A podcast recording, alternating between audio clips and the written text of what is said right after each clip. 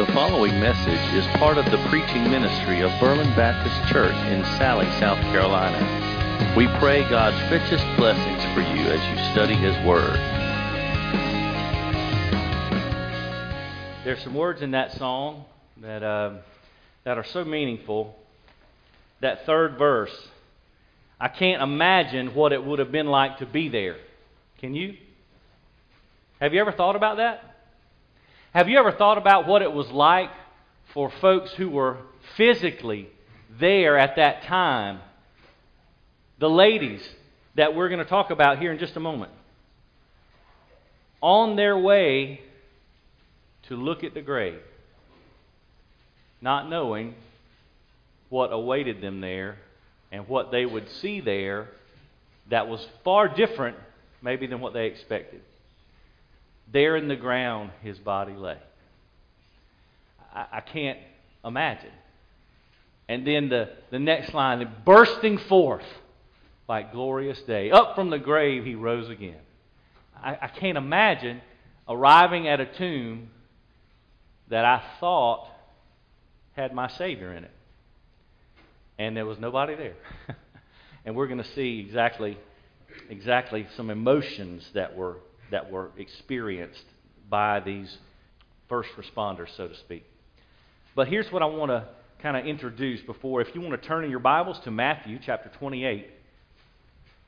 So, one thing I want to say about this passage before we read it is we've seen this all before. And, and maybe you'll understand more of what I'm talking about when I, when I say this. We've seen this all before. It's nothing new. The Bible tells us the truth and the world tells us a lie. Okay? So that's why the, the title of the message today is Just as He Said. Just as Jesus said. Uh, because the Bible tells us the truth and the world tells us a lie. So let's be clear. It's not that the truth wasn't known. Okay? It's simply that the truth of God is not acceptable to the world. So I want you to understand the, the difference in those two statements uh, it's not that the people there didn't know the truth. And we're going to see that specifically when we get to verse 11. Don't, now, don't, don't get, be getting ahead of me. Now, don't read ahead. But the point is that it's not that the truth is not known, it's that the truth of God is not acceptable. God's truth just doesn't seem to fit into the world's system.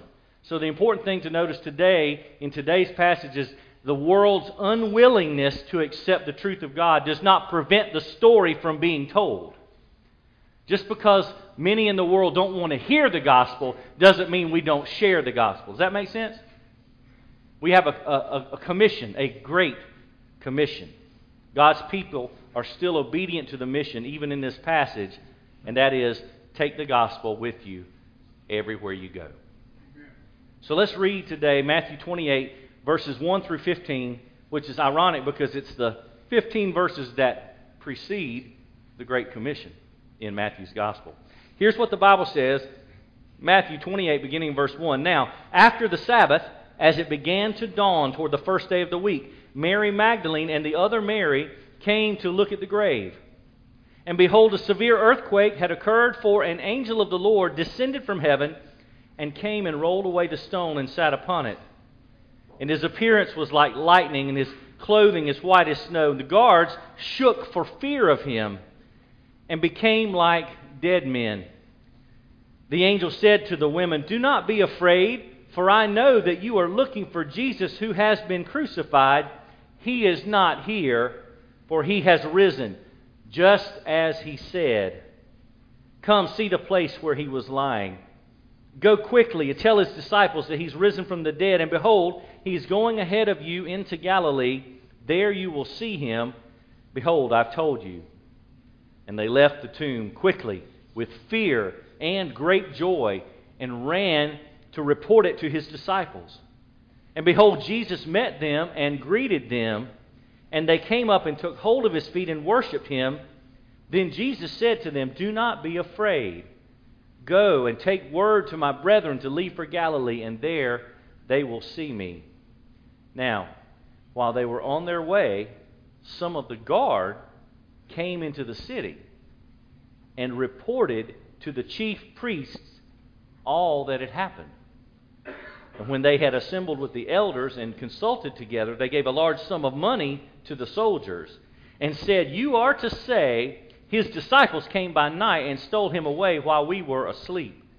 And if this should come to the governor's ears, we will win him over and keep you out of trouble. And they took the money and did as they had been instructed. And this story was widely spread among the Jews and is to this day. Father, in Jesus' name, I pray today that this word of yours would be made clear to us, that your Holy Spirit would give us understanding, that you would help us to then be obedient to the truth we find here in your word. And Lord, I pray if there's anything that I'm planning to say that doesn't fit into your purposes for us today, just help me not to say it, and that only your words, only your truth would be heard by us today, and that we would be transformed by the renewing of our minds because of your word to us today. We pray these things in Jesus' name. Amen. Now, there's a couple of things here that may not be um, maybe your typical sermon about this text, and, and that's okay. I'm not a typical preacher, I guess, so that's all right. But, but what I found here in this text today, leading up to the Great Commission, but cataloging Matthew's um, particular slant or what God gave him to tell his Jewish audience about the resurrection is there's a huge contrast between a couple of groups of people here. And, so as we walk through these, these 15 verses, it's going to be maybe not as lengthy uh, as, as I would typically be. Can I get a witness? Everybody okay with that? If it's a little less, less lengthy? All right, so, but here's the thing we see some things about God's Word, about His message, and then we see some things about the world's message and how there's a contrast between the two. Okay, and that's important.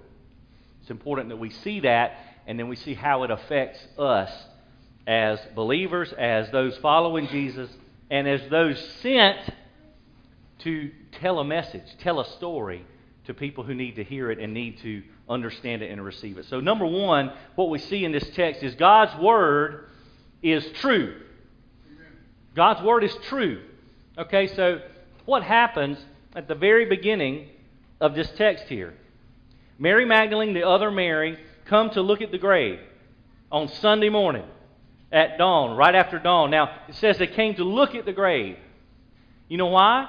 Because they couldn't get in the grave because there was a stone in front of it, right? And it was guarded by soldiers, or so they thought. So they came to look at the grave on Sunday morning. Now, the Bible tells us in verse 2 that an earthquake had occurred. Not that it occurred when they got there, it had already happened. And here's why it happened an angel of the Lord had come down from heaven and rolled away the stone and sat up on it. Now, there's a note right here that's important. Do you know why the stone was rolled away? It was not rolled away so Jesus could get out. It was rolled away so we could get in. See, Jesus didn't need any help coming out of the tomb. You understand that? He's God. He didn't need any help from anybody to do anything. Okay? The purpose of the stone being rolled away is so the people could get in and see for themselves he's not there. That tomb has been vacated. Okay? That's a true catalog of the events of that time. So the angel's appearance was like lightning, the Bible says, clothes white as snow. The guards, it says that the guards at the tomb were so scared by the presence of this angel, they shook and says they became like dead men. So I don't know if that means they actually died or if they just fell over and, you know, were unconscious. I don't know. But the point is, they weren't of any use to anybody at that point because they were scared to death, maybe, literally. So they were terrified. Then the angel told the women. Now, interesting, verse 5, the first thing he says, don't be afraid. Now, do you recall another time that that phrase was uttered by an angelic visitor? There were some shepherds out on the countryside watching their sheep. And when Jesus was born, the angels came to announce his coming. And you remember what the first thing they said to the shepherds was? Don't be afraid. Why not? Because I bring you good news of great joy that will be for all the people. Today, in the city of David, is born to you a Savior who is Christ the Lord. Hmm. That's good news. Well, this angel had to calm some people down because he didn't want these women falling out like the soldiers had. So he said, Don't be afraid. I'm about to tell you something really, really good. So after he calmed them and said, He's not, you know, don't be afraid, he knew they were looking for Jesus who was crucified. You see that in verse 5? I know you're looking for Jesus who has been crucified. So what did he tell them? Well, he, he's not here. He's risen. And then the, the all important phrase, just as he said. See, if we don't remember what Jesus said, then we might be shocked when it's actually true. But the more we remember what Jesus said, and then it actually happens, then we be, yep, that's just like he said exactly what was going to happen, and it did. Because you know what? Jesus can be trusted. His word can be trusted. So when we remember what he has said to us, it helps us to understand the events that take place following what he's told us. So he is not here. He has risen just as he said. And then, if that were not enough, look what the angel says in verse 6. Come see for yourselves. Because the stone's gone. See, now they can get in and verify the message. Can you imagine the depth of the faith necessary at that point were the stones still in place? You understand the importance of the stone being rolled away? So the people could go in. So it's, it's not like the angel says, Hey, um, I know the stone's still there, and I know you can't really fact check my message, but guess what? He's not in there. And they would be, Yeah, okay, sure. Well, guess what? The stone was missing, it was rolled out of the way. So they could walk right in and verify well, he was there. I saw him die. He was buried. The guards were here. The stone was in place. What, what happened here? It must have been a miracle. So look at the place where he was lying. And then here is the commission. Verse 7 Go quickly and tell. Now, I understand that this particular command of the angel to the ladies was meant for a very specific audience at a specific time with specific information. I understand that. But I want you to not miss the command that the angel gave to them Go quickly and tell. What are we supposed to be doing? Go and tell with urgency. The Great Commission presupposes some movement on the part of God's people. Go and tell to neighbors and to nations. Go and tell. We have a story that's true that needs to be shared. Go quickly, he said. Tell his disciples he has risen from the dead. This is maybe the most uh, concise version of the gospel you could possibly have. Jesus is alive. Okay, there's a lot of other stuff to it, but Jesus is alive. So he says, Go quickly, tell his disciples, Jesus is alive. He's going ahead of you to Galilee. You're going to see him there. And then the last thing the angel says, it's like he announces uh, his assignment is complete. He says, Behold, I've told you. So my job is over. I've given you the message, right? So now what's our responsibility? Take that message and go and tell it. So God's word is true, and He's given us this message to share with others. Number two, God's word is consistent. Look at verse 8, verses 8, 9, and 10. Now, this is, I don't know, you know, I talked a minute ago about what would you have thought had you been there in person. Well, this part of the story, I have a good idea of what I might have done. I mean, we all say that. Well, I know what I'd have done if I'd have been there. Well, maybe so, maybe not. But if I had just encountered an angel and I was able to hold it together long enough to hear from the angel, and then I'm walking to do what the angel told me to do, and then Jesus shows up, I might just I might just be on the ground. You know, who, know, who knows what would happen at that point? But I'm telling you, Jesus shows the consistency of the message given to his people because he tells the ladies the exact same thing. The ladies left the tomb quickly, it says, so they were being obedient because in verse 7, the angel said, Go quickly. Verse 8, it says they left the tomb quickly, so they're being obedient. But look at their emotions fear and great joy. Now, isn't that interesting? Have you ever been really happy but really scared at the same time about something? I'm trying to think of a time where that, uh, where that would have happened. And I, I actually thought of one. I've got three daughters. And if you've ever been present at the birth of a child, particularly your own, um, great joy and some fear, especially the first one. Oh my, what am I supposed to do now? I got a lot of responsibility. That child is 100% dependent on me and her mother, and it's just the two of us and God, and hope we hope we do all right. And then it gets a little little better with the next one, and a little better with the next one, but still fear and great joy. In particular, personally, this is just a word from my life. When our youngest, Sarah, was born, there was a lot of joy, but there was maybe some more fear. Because, as many of you know, uh, my wife was in, in a bad a bad predicament, health wise, when Sarah was born. Sarah was perfectly healthy, everything was great, but her mother, not so much. Intensive care for almost two weeks, and her heart had not was not functioning correctly. And a lot of a lot of fear, a lot of joy, a lot of fear. Those two emotions maybe happen more often than we realize. But the Bible articulates it in such a way to, to help us see why would these ladies be going quickly to be obedient to the angel's uh, commandment, but have those two emotions, fear and great joy. I suspect it's because they had just encountered a heavenly being. Oh, my word. Okay, that's going to shake you up a little bit. But then the prospect of the fact that the angel said Jesus is alive, great joy. Great joy.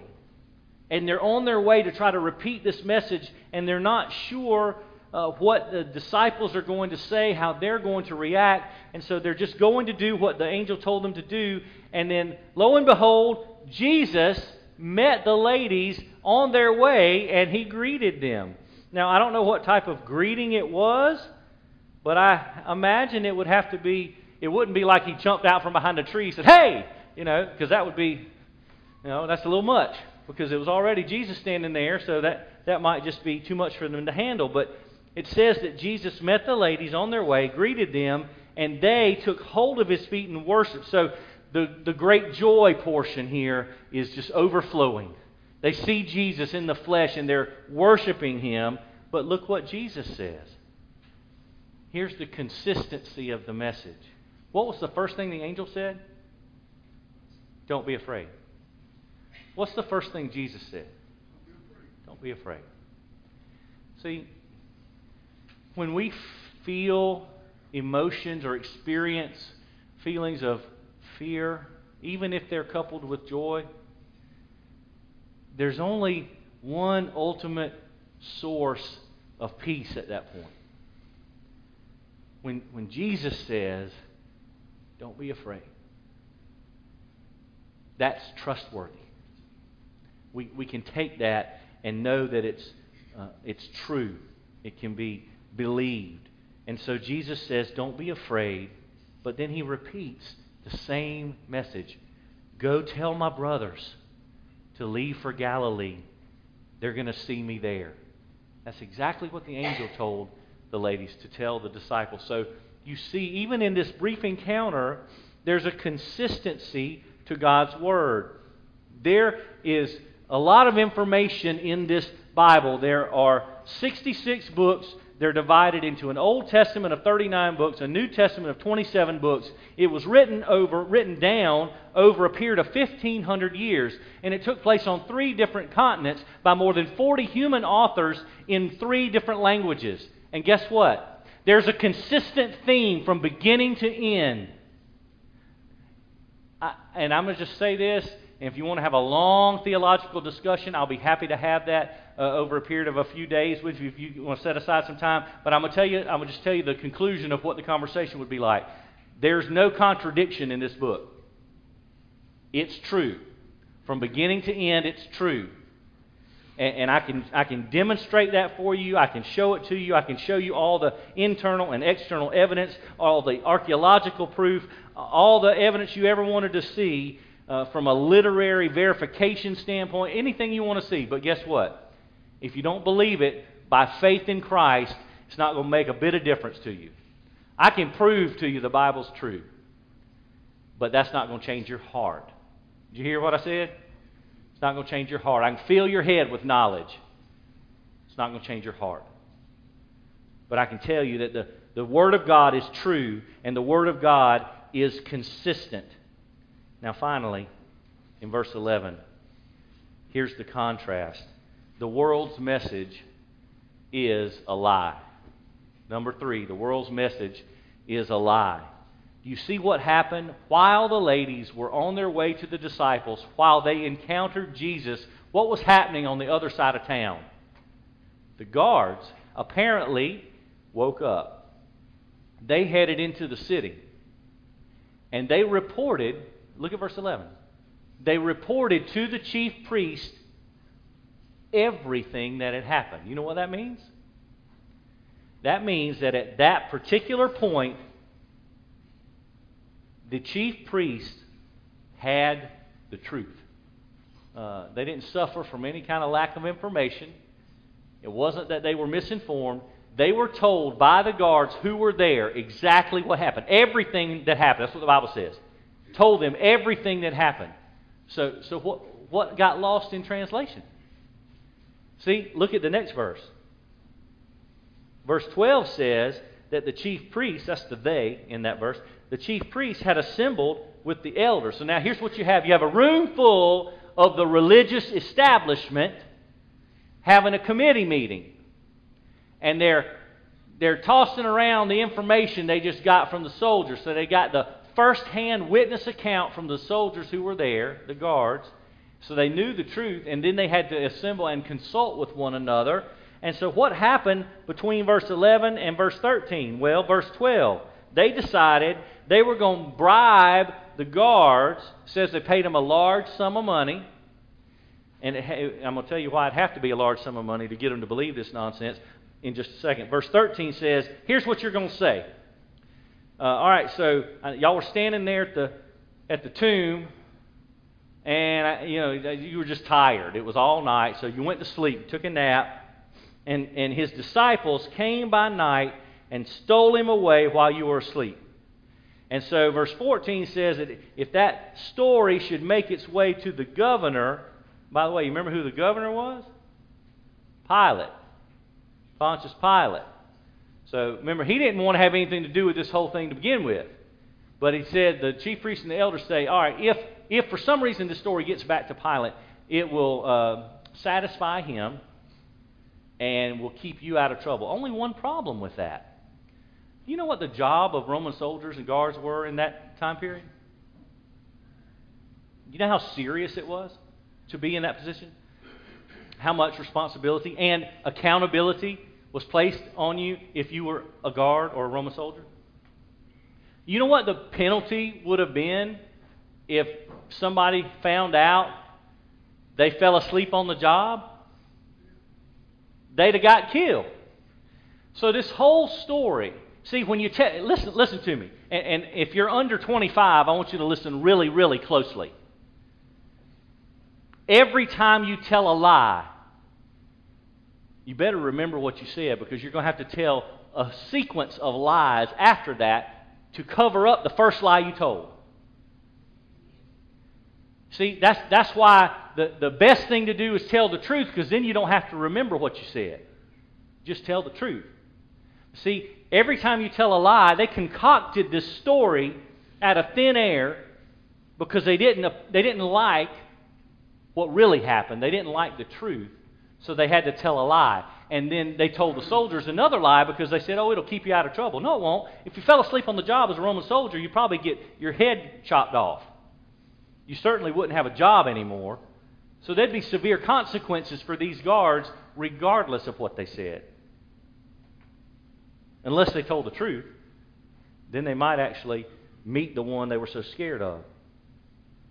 So the chief priests and the elders tell the guards, here's what you're going to say. If it gets to the governor, we'll win him over. You'll be out of trouble. And verse 15 says, They took the money, did as they'd been told, had they been instructed. And then look at the final statement in verse 15. This story was widely spread among the Jews. Now, why would he say that? Matthew's writing to a Jewish audience. So his whole purpose in Matthew's gospel, the whole purpose is to demonstrate over and over and over uh, that Jesus is the Messiah because the Jews did not accept him as such. And so, all the times in the early parts of Matthew, and even in the middle part of the gospel, you see Matthew is constantly quoting Old Testament scripture because he's talking to a Jewish audience. Now, Jews hold the Old Testament dearly, and so if they trusted that part of God's Word, he would consistently demonstrate to them through the Old Testament scriptures see how this fulfilled this, and this fulfilled this, and Jesus did that. This is the, the Messiah. Jesus is the Messiah. So this story was widely circulated among the Jews because they didn't want to hear the real truth. And then the, the final phrase in verse 15 says, and it is to this day. Now, you can take that a, a, a few different ways, but, you know, Matthew's writing in the first century, and it says to this day. So, granted, it, it at least means that in his day, years, um, you know, 20 years or 30 years after the events, the, so- the story was still being circulated. But, but guess what? What year is it? 2021? Guess what's still being circulated? Any kind of lie you can think of, as long as it's not Jesus is alive. The, the truth is just too much for the world to handle, apparently. So it, it might be a, a half a dozen different stories that are not true as long as we don't have to hear about Jesus rising from the grave. Because that's just too crazy to think about.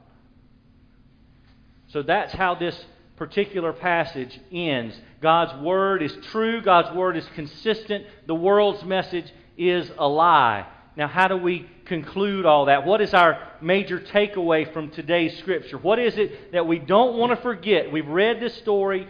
Uh, we, I, I suppose we're familiar enough to know what the final five verses of this gospel tell us about go and make you disciples of all nations, the Great Commission. But just this portion, what is it that we can't forget about this? See, because I think one of the I believe one of the most striking parts of this story today is that contrast between God's message and the world's message.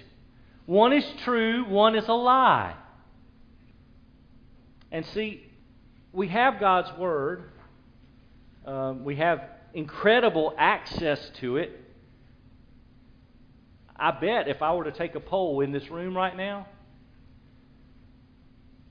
I, I would say everybody in this room, if not every individual, at, at the very least, every family in this room right now, perhaps even those watching on the live stream, every single one has at least one Bible in your home.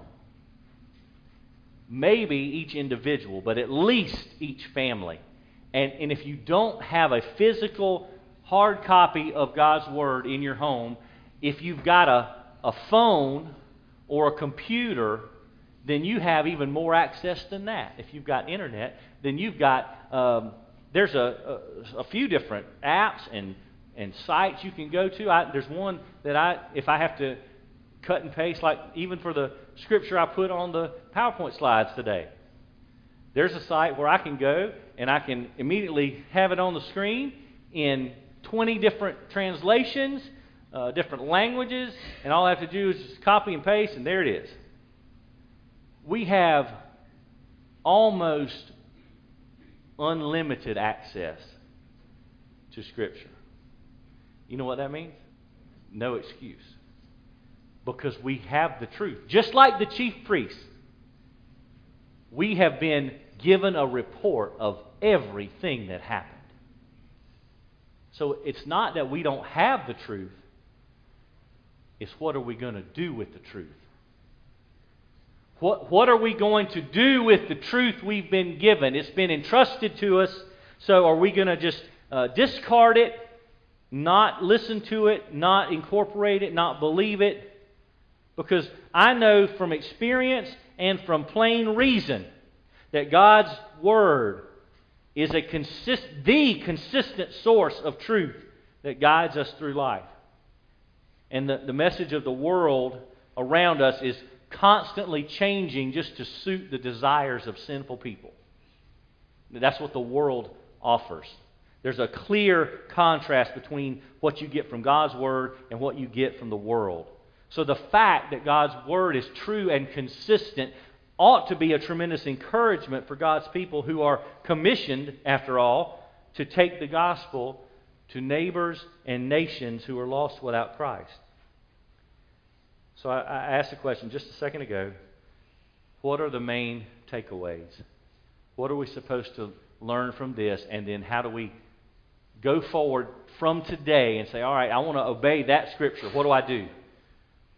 Well, I mentioned earlier I was driving in this morning early, and I saw the sun coming over the trees. And uh, when I left the house, it was dark.